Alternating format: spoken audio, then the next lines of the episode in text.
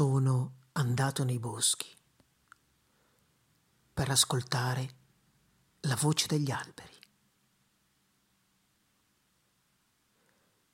Non ci avete ascoltato, non avete ascoltato il nostro lamento quando tagliavate le nostre radici e poi montagne intere sono franate sui vostri villaggi. Non ci avete ascoltato quando cambiavate il clima e tempesti indicibili sradicavano le piante e le gettavano in cielo.